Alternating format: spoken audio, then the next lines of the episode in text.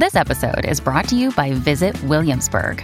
In Williamsburg, Virginia, there's never too much of a good thing. Whether you're a foodie, a golfer, a history buff, a shopaholic, an outdoor enthusiast, or a thrill seeker, you'll find what you came for here and more.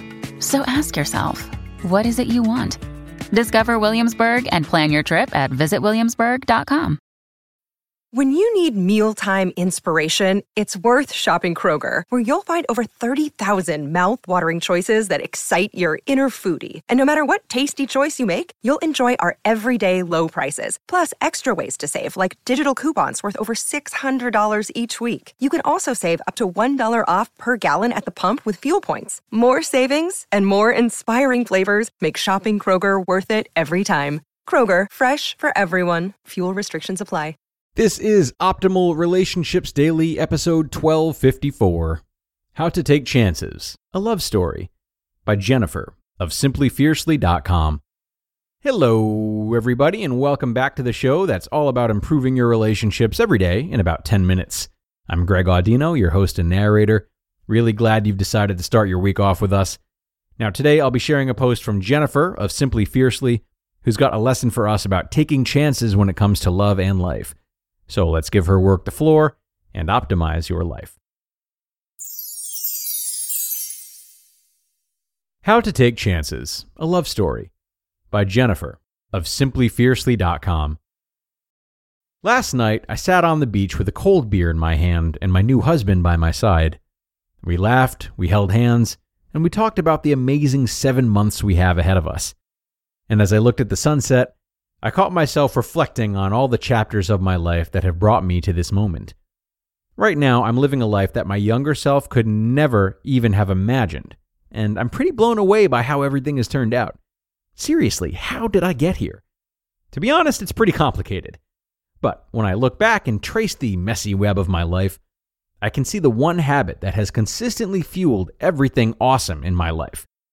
I know how to take chances how to push through the fear and take a leap of faith. I'm sharing this, and I hope it doesn't come across as boastful, because I think that sometimes everyone needs to hear that the path you see in front of you doesn't have to be the path you follow. It's not always easy, but taking chances is how I've learned to grow and change. The title of this post is actually a bit misleading.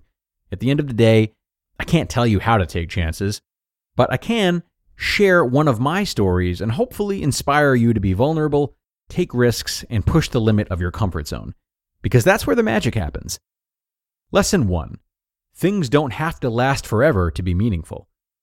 This is a love story. One week ago, I married my best friend and my soulmate. But I'm going to start with something not so romantic. This is my second marriage. And can I be honest? Even though divorce is common these days, Writing those words is uncomfortable. The short version of a long story that I won't be sharing is that my first marriage was to someone who wasn't meant for me. I don't regret getting married, and I don't feel as if it was a mistake, but it still stings a bit when I talk about it. I've traveled the world alone, and I've gotten myself into some pretty sticky situations. But still, leaving my marriage was the scariest thing I've ever done in my life. Before I got married, I had a fairly blase attitude about divorce. But once I was looking down the barrel, I honestly could not imagine how I could make it to the other side. I was horribly afraid of letting everyone down. Which brings me to the first lesson in taking chances. When you take a risk and it doesn't work out, the world doesn't end. It was scary and painful, and my life felt upside down for a while. But at the end of the day, I walked away a bit wiser and a bit more worldly. Our failures, and I use that word loosely, are our biggest teachers. Lesson 2 Being vulnerable is better than living with regret. I met my Englishman, the man I married last Friday, in a backpacker's hostel, half a world away from home. We were staying in the same dorm room. I was traveling through Europe alone, and although I traveled alone a lot when I was younger, I was feeling uncomfortable. At 31, I felt old and out of place. My first night in the hostel, I was too shy to talk to anyone, and I spent the evening with my book for company. The second night, some friendly folks invited me to play a game of cards. A few beers and a few hours later, I found myself laughing hilariously with a charming Englishman by my side.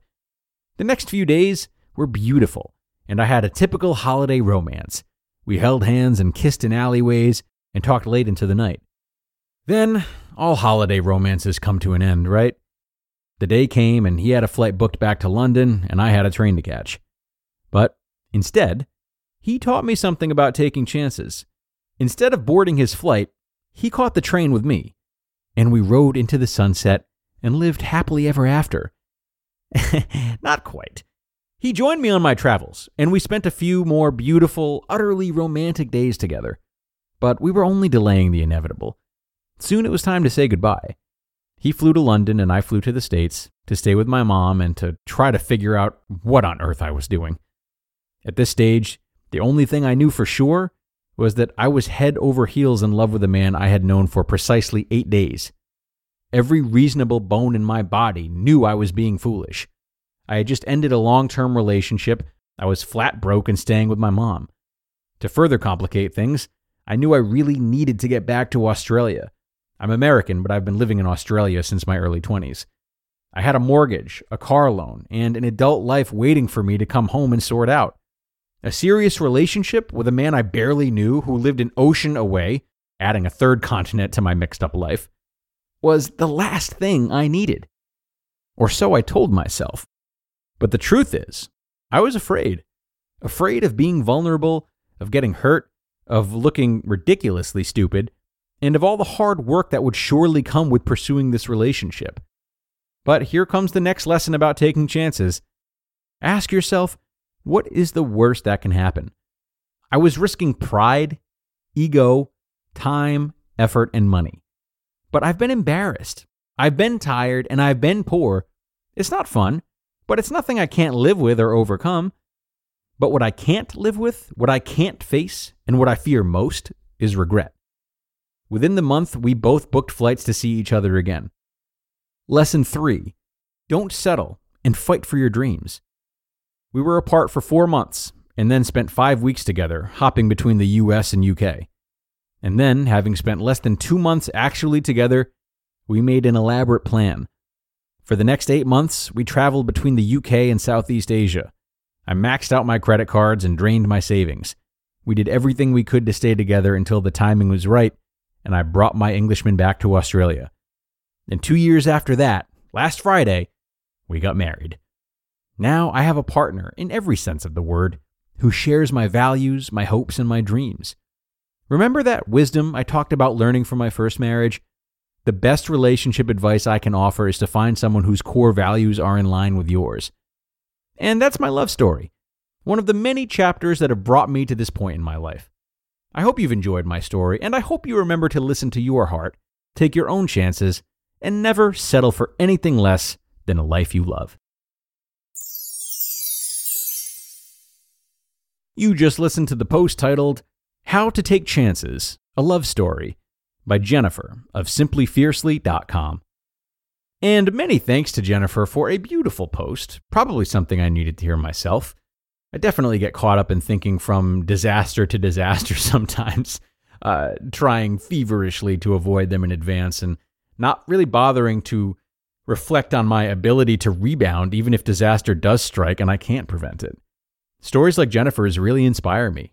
Um, they provide what feels like a healthy sense of hope and they encourage me to trust in my ability to recover rather than trying to remove myself from even needing to do that, if that makes sense. Anyway, I hope this post hit home for you too, and I hope you can reflect on all the times that you've been able to recover from the unexpected, and that that reflection can remind you that you'll be able to do it again if need be. That's all, though, everyone. I thank you so much for joining today and every day, and be sure to come back again tomorrow where I'll have another inspiring post to read to you and where your optimal life awaits.